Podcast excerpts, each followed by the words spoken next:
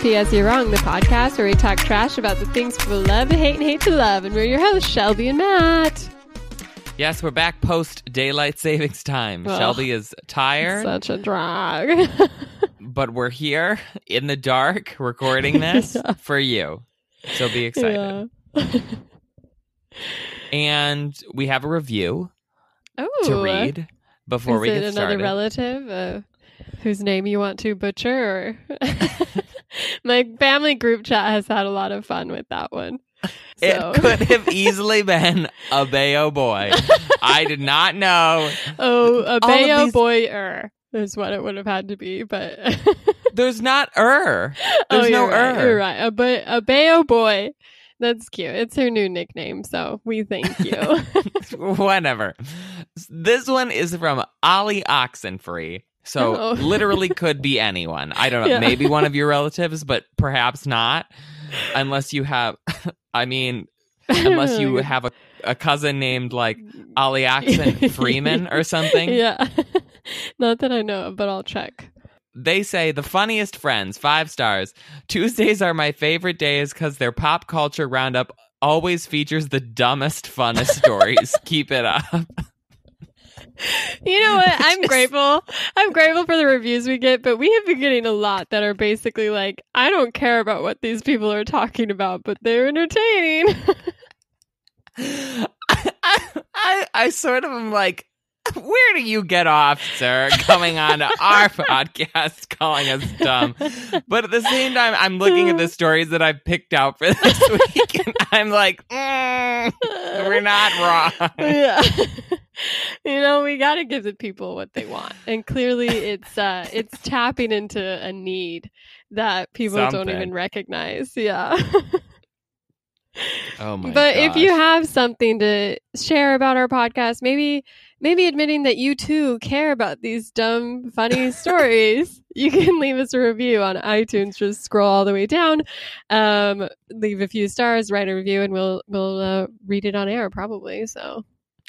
You know, we're like the what was that movie? The Big Short of podcasts. It's like we're talking about topics that people don't care about, people don't know about, but we're making them interesting and yes, accessible to the general populace. Exactly. So, yes. Oh my gosh. Yes, Oscar-winning podcasting happening over here. And Oscar-winning Photoshop, always. So you can follow us on social media. P.S. You're Wrong. Shelby's doing wonders on Instagram. Thank you. We got a Twitter feed. We're tweeting back and forth at each other on Twitter if you want to follow us individually. You can also follow me on TikTok. I'm there TikTok update on my number of followers. Oh, here. Yes. Because I got texts from people laughing at me that I only had 3 followers when I plugged it, but jokes on them because now I have 5 followers. Oh my gosh, it worked. Like we should get a sponsor. Clearly our numbers, like, we move people to action, you know? Nobody has TikTok. That is the issue. And really, if I wanted to drive content, I could stop posting them on my Twitter. But instead, I'm doing that. Yeah. So like, you don't have a TikTok, right, you know? Rob got one. Did he follow you? I don't know. Oh, my gosh. Let me look. Awkward. If he didn't, who else is he following? I don't know. I don't know if he understands it yet. I think he was just like, what is TikTok, and downloaded it. I have 5 followers. Mm-hmm. 3 of them I know. Okay. One of them is user and then a long bunch of numbers. So I guess that could be Rob. And the last one is someone named Grace Moore 6400, who, as far as I can tell, is not someone I have ever seen before. Oh my gosh. That's like a real victory then. She posted 2 things. Her Instagram only is private and it has 2 posts, so I can't see that. But... Well, we don't need to dox people on air, you know? I mean, she's following me, so she's great. No complaints. Yeah. Yeah, well, you know what? If I ever get TikTok, I'll probably follow you, so... Thank you. Yeah, you're welcome. Okay, shall we get into the dumb news that we have for this week? Yeah, tell me something I don't know. Okay, well, first, just excitement that we need you and I to address. Our favorite movie of 2018, Spider-Man Into the Spider-Verse is getting a sequel. And it was announced that it's coming out in April 2022. We don't know anything else about it. As far as I could tell, I could not find any like plot details or anything other than like it's going to be more Spider-Verse-y stuff. I'm assuming that we'll get some new versions of Spider-Man in the movie. I hope that Spider-Ham is back because he was my favorite from the first one. But otherwise, just generally excited for the movie. I know. I'm sort of, it feels so far away that I just can't even fathom it. But we just rewatched the climactic scene because anytime Rob is reminded of anything related to Spider-Man / Spider-Verse, he turns it on. It's like bookmarked on our TV. So we're still big fans. We're looking forward to it. Oh my gosh. So exciting. I have some dumb news that I find very entertaining. Selena Gomez, she recently released a couple new singles and like announced a new era, and it's all very exciting, blah, blah, blah. Mm-hmm. But she also just got her first #1 on Billboard, which is exciting for her. Great song. You can listen to us discuss it on Swiftish. But what has been very entertaining is this like behind the scenes drama between Swifties and Selena fans. And it all sort of came to this explosive head when Selena posted a photo of her wearing Kim Kardashian's shapewear line Skims. And this was right after formerly she'd been called on a kimono. Yeah.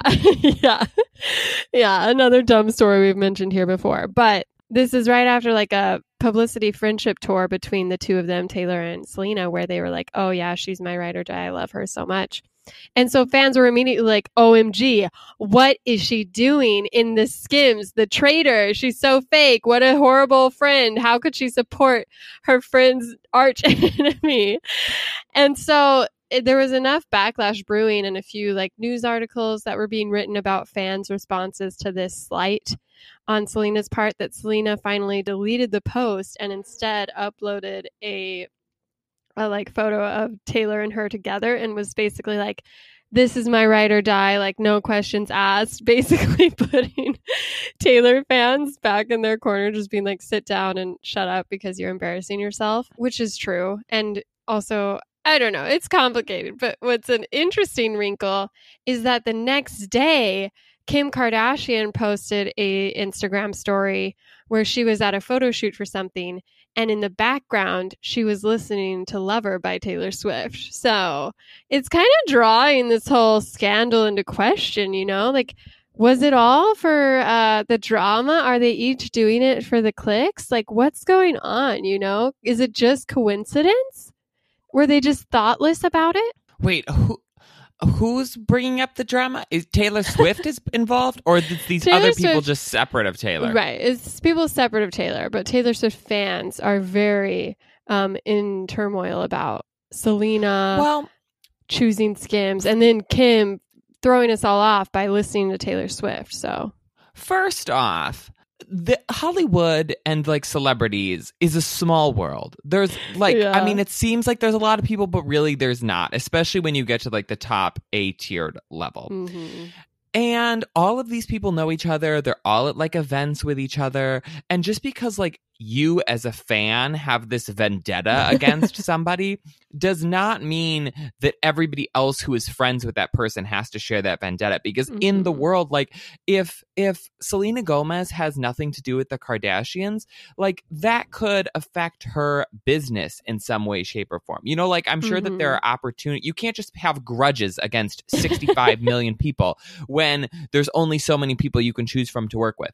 And like, it's not like Kim Kardashian, you know, like murdered Taylor Swift's father on her front lawn or something. Like there was a slight. Taylor has an issue with her, but not every person who is friends with Taylor Swift can also carry out a vendetta against all of Taylor Swift's ex-boyfriends and the Kardashians and Scooter Braun and any artist who has ever worked with Scooter Braun. You know, it's just like there's just too many people, and Swifties who, you know, got nothing but time and have never seen any of these people can spend their days hating everyone. But if you're actually like a working business person, you can't do that. I mean, like if you had some kind of weird business feud with like I don't know, Selena Gomez, and then Selena was like, hey Matthew, do you want to like promote my whatever, I'd be like, sure, because, you know, that's a thing. I'm not going to be like, no, you once called Shelby's podcast dumb, so I'm not going to like go on your stuff. That hurts, but I guess I get it. You know, I would definitely throw you under the bus for a ride with Jake Gyllenhaal or a photo shoot with Zac Efron. Like, I get it. Yeah, exactly. And it's business and women entrepreneurship, you know, hashtag boss women or whatever. So Selena is doing her job, like making money. Leave her alone. Oh, you're a Selena stan. Cute. I listened to the song once and was like, meh, underwhelmed. But that's neither here nor there. That's fair. Okay. I want to bring up all of this new Game of Thrones drama, which all dropped on the same day earlier this week, and was just fascinating. The like stench of the Game of Thrones final season is in the air, and how it's affecting all of these like Hollywood backroom dealings. Because for those of you who do not remember this, Benioff and Weiss, who are the showrunners, creators of Game of Thrones, the television show, were contracted by Star Wars to do a trilogy of movies. And that's part of the reason why the last season was so bad, supposedly, that they were excited to do Star Wars. They have a deal with Netflix. They were excited to do other things. They wanted to be done with Game of Thrones. They rushed it, and it's bad.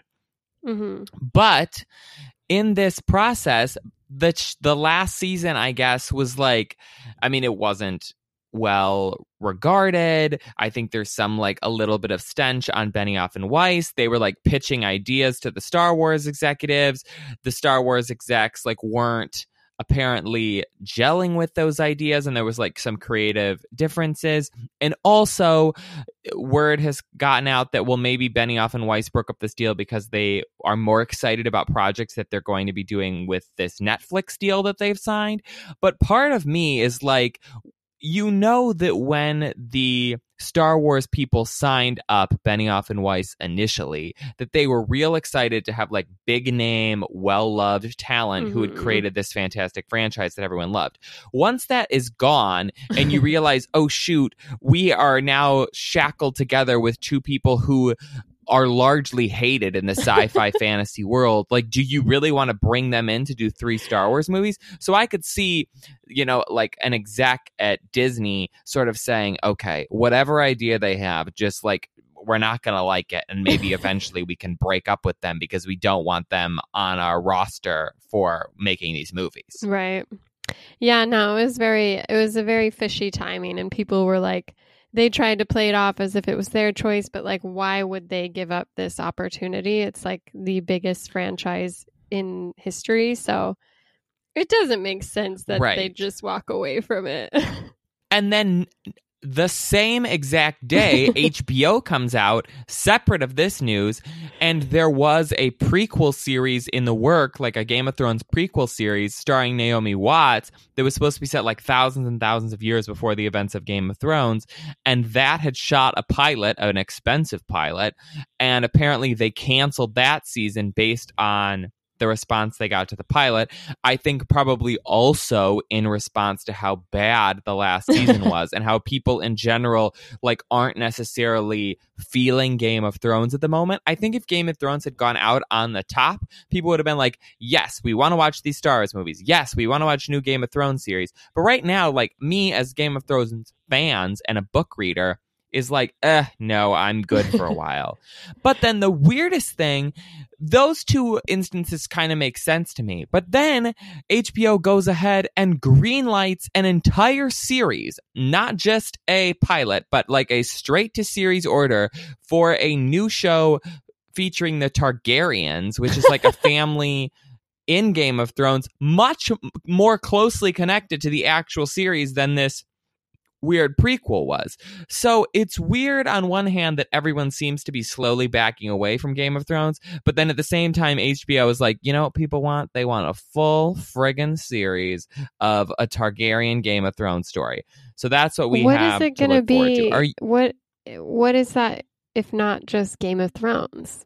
I mean, it basically is, except for it's Daenerys's the blonde white-haired chick from Game of Thrones, her like ancestors. It's about like her grandparents or something. But I mean, that's still just a battle for the throne, right? Like, I mean, it just sounds like it's Game of Thrones. No, it's exactly the same. It's just different characters, you know? I hadn't heard that yet. That's very interesting. And it's just like, So are you excited for it or not really? Not really, honestly. I feel like there's so much TV. I didn't particularly like the latter seasons of the Game of Thrones show. Like, you would think that they would be putting more effort into this maybe than that, but or it could go in a different direction. But at the same time, like, I don't know, there's just so much stuff. If it comes out and people are like, this is great, then I'll watch it. But if it comes out and people are like, meh, then I'll skip it. Yeah. Very interesting. I will probably not watch it, but who's surprised there? I mean, you could get in on the ground floor of this one, Shelby, and not just have to skip tons of episodes. Aren't they like the worst family, though? Like, they're toxic and disease, like evil and murderous and incestuous. I don't think they're incestuous. I don't think they're all necessarily evil. And this is set like, I want to say a couple hundred years before the events of the... So it's not anybody that we like know or really even anybody who's mentioned, but... I'll probably skip it. No thanks. But... It probably won't be out for like another 2 years. So that and Spider-Man we can do episodes on back to back probably. Yeah. Oh, well, good. I look forward to that. I have more music news, I guess, but I was interested to get your thoughts on this. So the Taylor Swift world lit up when it was announced that the AMAs were going to name her Artist of the Decade, which, I mean, it's AMAs. It's sort of like mid-brow, low-brow. I don't know. But it started drawing into question who's going to get the Billboard Artist of the Decade.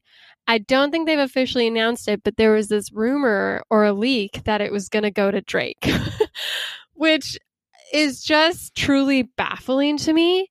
And I just can't. I could probably name like 10 artists who probably had more of an impact than Drake, but I was wondering what you thought of all that and if you'd heard anything about it. You know, I saw the Taylor Swift news and I sort of like rolled my eyes and was like, whatever. I mean, you know, they want those viewers. Like, that's they're putting on this show for the viewers and for the sponsor money. So it's like, who is going to get the most people to watch? And I think Taylor Swift has proven that she has a large legion of fans. Yeah, I mean, she's done her work, you know. Yes. It's but fathomable. I think when I don't know. I don't necessarily, in my mind, see that much of a distinction between Drake and Taylor Swift. As far as like, well, I mean, globally, even at least, there's a huge difference. I mean, like, do you have numbers for this, or you're just like, yeah, I can get you some numbers for sure. I mean, no, I mean, look at Taylor Swift world tours compared to Drake's tours. Like, that's a number. I feel like, okay, so for Artists of the Decade, if we're just like thinking about this abstractly, I think you want somebody who was like big at the beginning of the decade, obviously, and still has like star presence now where people are... you know, downloading their music. As far as I'm concerned, I don't know, maybe there's like 10, 12 people that you could feasibly pick from in that spectrum, you know, like Beyonce, Adele. Like I feel like Drake is much bigger in like rap circles than in pop music, but I don't know. I mean, he's had a bunch of successful songs that I feel like have spanned like from high school me to the present. Whereas, yeah, I mean, I don't know. It's not like they're like, and the Artist of the Decade is like Billie Eilish, or, you know, like some random person's like, well, that person hasn't been doing stuff for a while. Yeah. Or it's also not like the Artist of the Decade is Fleetwood Mac. And it's like, okay, well, yes, they're famous, but like, what did they actually do this decade? But what did Drake do this decade? You know, like Kiki. He has a lot of songs. I mean, I don't know. Rihanna, I feel like, is a feasible option. Katy Perry, but she's like sort of fallen off the bandwagon a little bit this era. She'd be like more early half the decade. I know. That's how I feel like with Drake, though, is similar. I feel like if we had stopped in 2015 and were like, who do we think could win Artist of the Decade?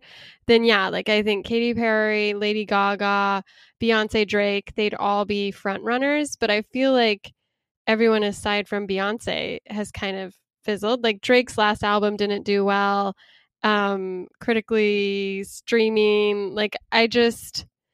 And I know I'm biased with the whole Taylor Swift angle, but even taking Taylor Swift out of it, I just wouldn't put Drake up there. But I think, yeah, I think you can make arguments for Beyonce or Adele just because of the waves they make whenever they do anything and the influence they have outside of like just streaming numbers or whatever. But I don't know. Drake just seems sort of out of left field for me, but maybe I am out of touch with the people who appreciate him. Okay. I'm looking at numbers now. Okay. Okay. So U.S. So Drake had Best I Ever Had in 2009, which is number 2 on the charts. In 2010, he has Find Your Love, which is number 5 on the chart. Okay. Let's see what he's had more recently. Hold On, We're Going Home is number 4 in 2013. Number 2, Hotline Bling in 2015. Number 1 in One Dance in 2016. These are singles or songs or? Yes, these are singles. I mean, if you're a Drake stan, it's fine. God's Plan is number 1 I'm happy for you. In 2018. Like, this doesn't feel nice for what was in 2018. That was a number 1. Mm-hmm.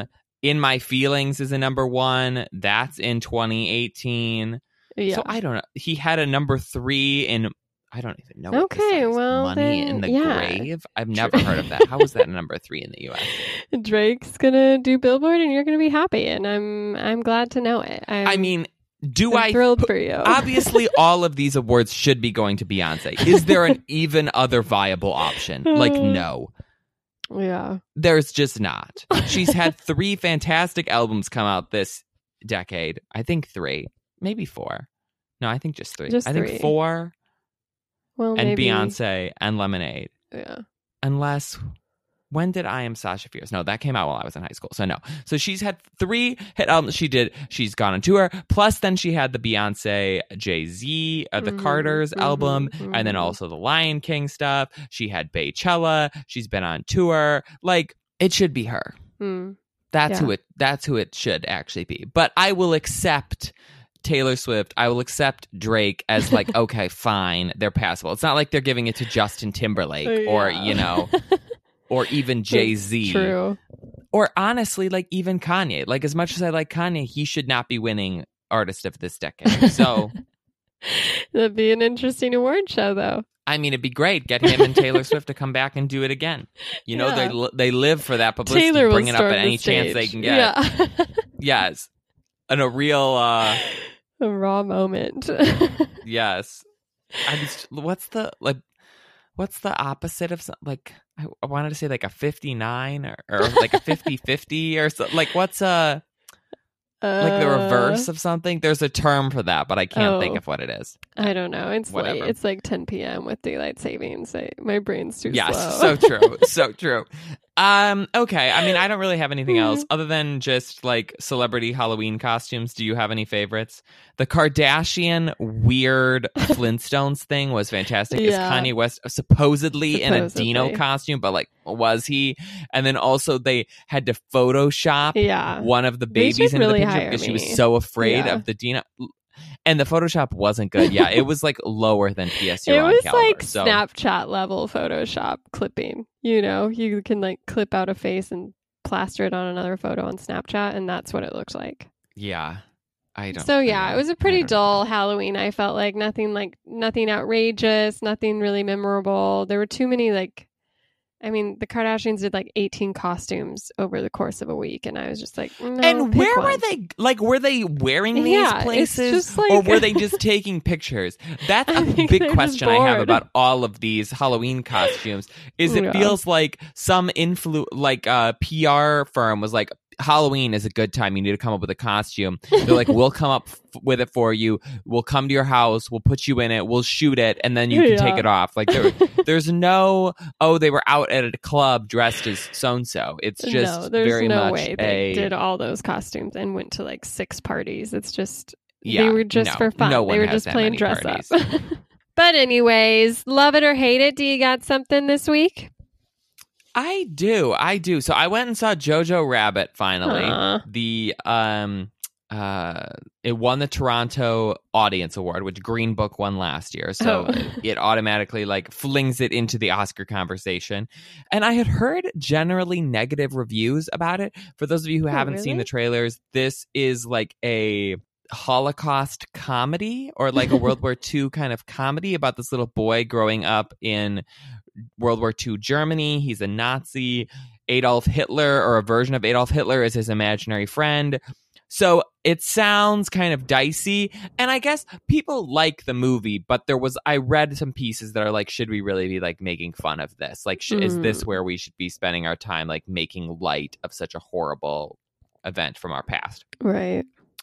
But watching the movie, yes, it is a comedy, but it is also like very serious and has like some very like gut-wrenching moments because it's about this boy who is like very into being a Nazi. He's a child, you know, grew up in Germany, doesn't know anything else. And then kind of he slowly realizes that he finds out that his mom is hiding a Jew upstairs in their attic, and him kind of like processing this and having to sort through, like, what does it mean to be a Nazi, to be with these people who I grew up with versus, like, what it means to do something that's good and right.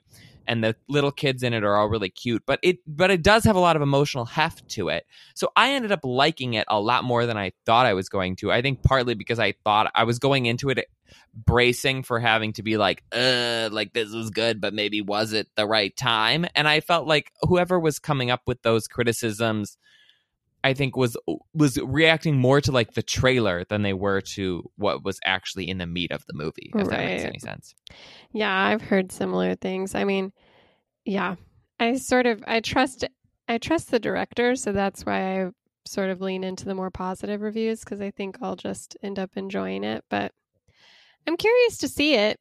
Taika Waititi, the director of Thor Ragnarok, is the director and also plays Adolf Hitler, and he is a Jew from New Zealand. Yeah. So it's there's connections and makes sense. Yeah, and I love that he said he didn't do any research about Adolf or his personality or anything. He's just like, I'm just making fun of him. Like I wanted to go into this making a stupid Adolf. I will say this. This movie has the most ludicrous accents I have ever heard. It's like he told the cast, like, just pick an accent, doesn't matter where it's from, and go for it. Like, some people are actually doing German accents. There's one boy who is supposedly a German child and is just full on not trying to do anything except for his normal British accent. Scarlett Johansson is in it doing something that I think she thinks might be German, but is actually sounds like a weird French accent. And then there's also some people doing like American-y kind of accents. Rebel Wilson is doing a very comedic German accent. So there's a lot going on in the movie, but it's very good. I liked it. Yeah. Well, I look forward to seeing it. So I got my phone upgraded this week, and that gave me a year access to Apple TV. So I decided I'd do a mini roundup of these pilots for their new shows.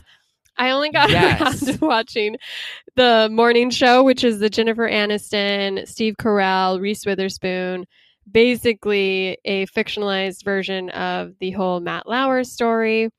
And then there's a show starring Haley Steinfeld called Dickinson. That's sort of it's like a period piece, but it has modern sensibilities and like the language and the personalities of these characters about Emily Dickinson. And I'm going to say, like, they're fine. I don't know why anyone would pay just to access these. I don't know why.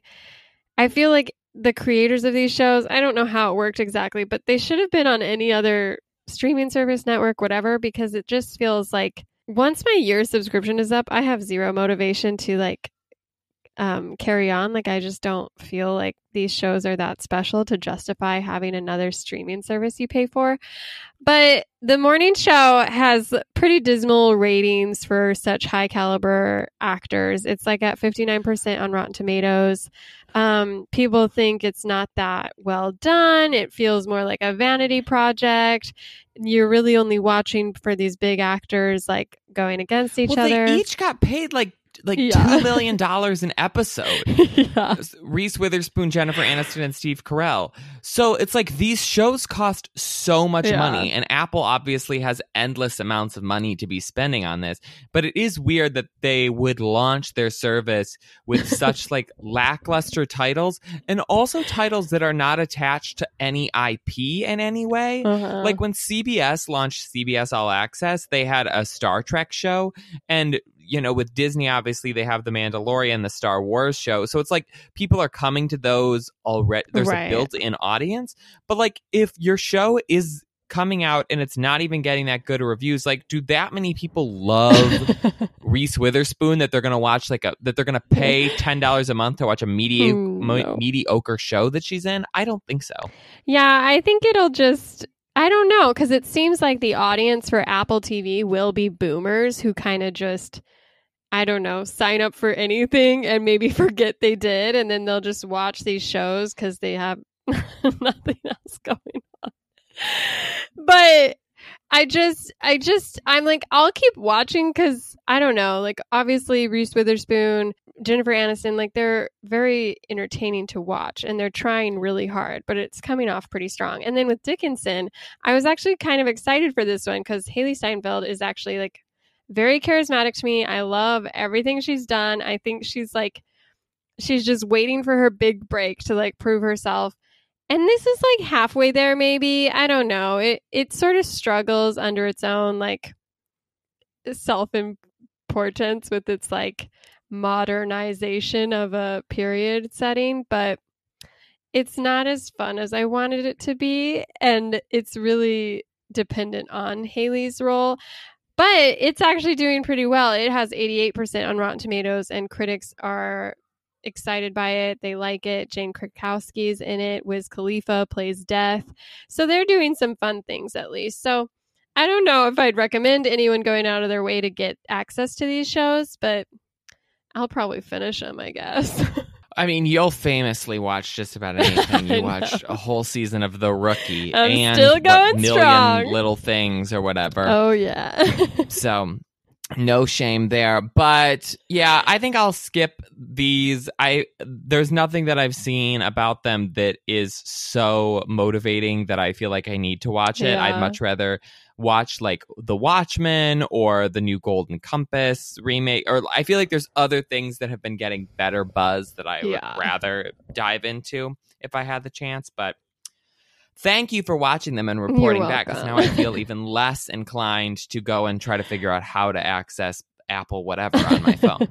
Yeah, exactly. Well, I think that's it for this week's pop culture roundup. We're talking about the 6th Terminator movie, Terminator Dark Fate, on Thursday. So if you watched that, if you didn't watch that, if you've ever watched a Terminator movie, if you haven't, you can join us for that conversation. Mm-hmm. I think it will be very interesting because this movie, I don't know, it feels like an entry point to me to a lot of interesting conversations about movies in general. Okay. And I'm excited to discuss with you. Oh, yeah, me too. But until then, you can follow us on social media. We're at PSU Wrong. You can leave us a review on Apple Podcasts, which is great because that helps more people find us. And otherwise, we will see you on Thursday. Bye.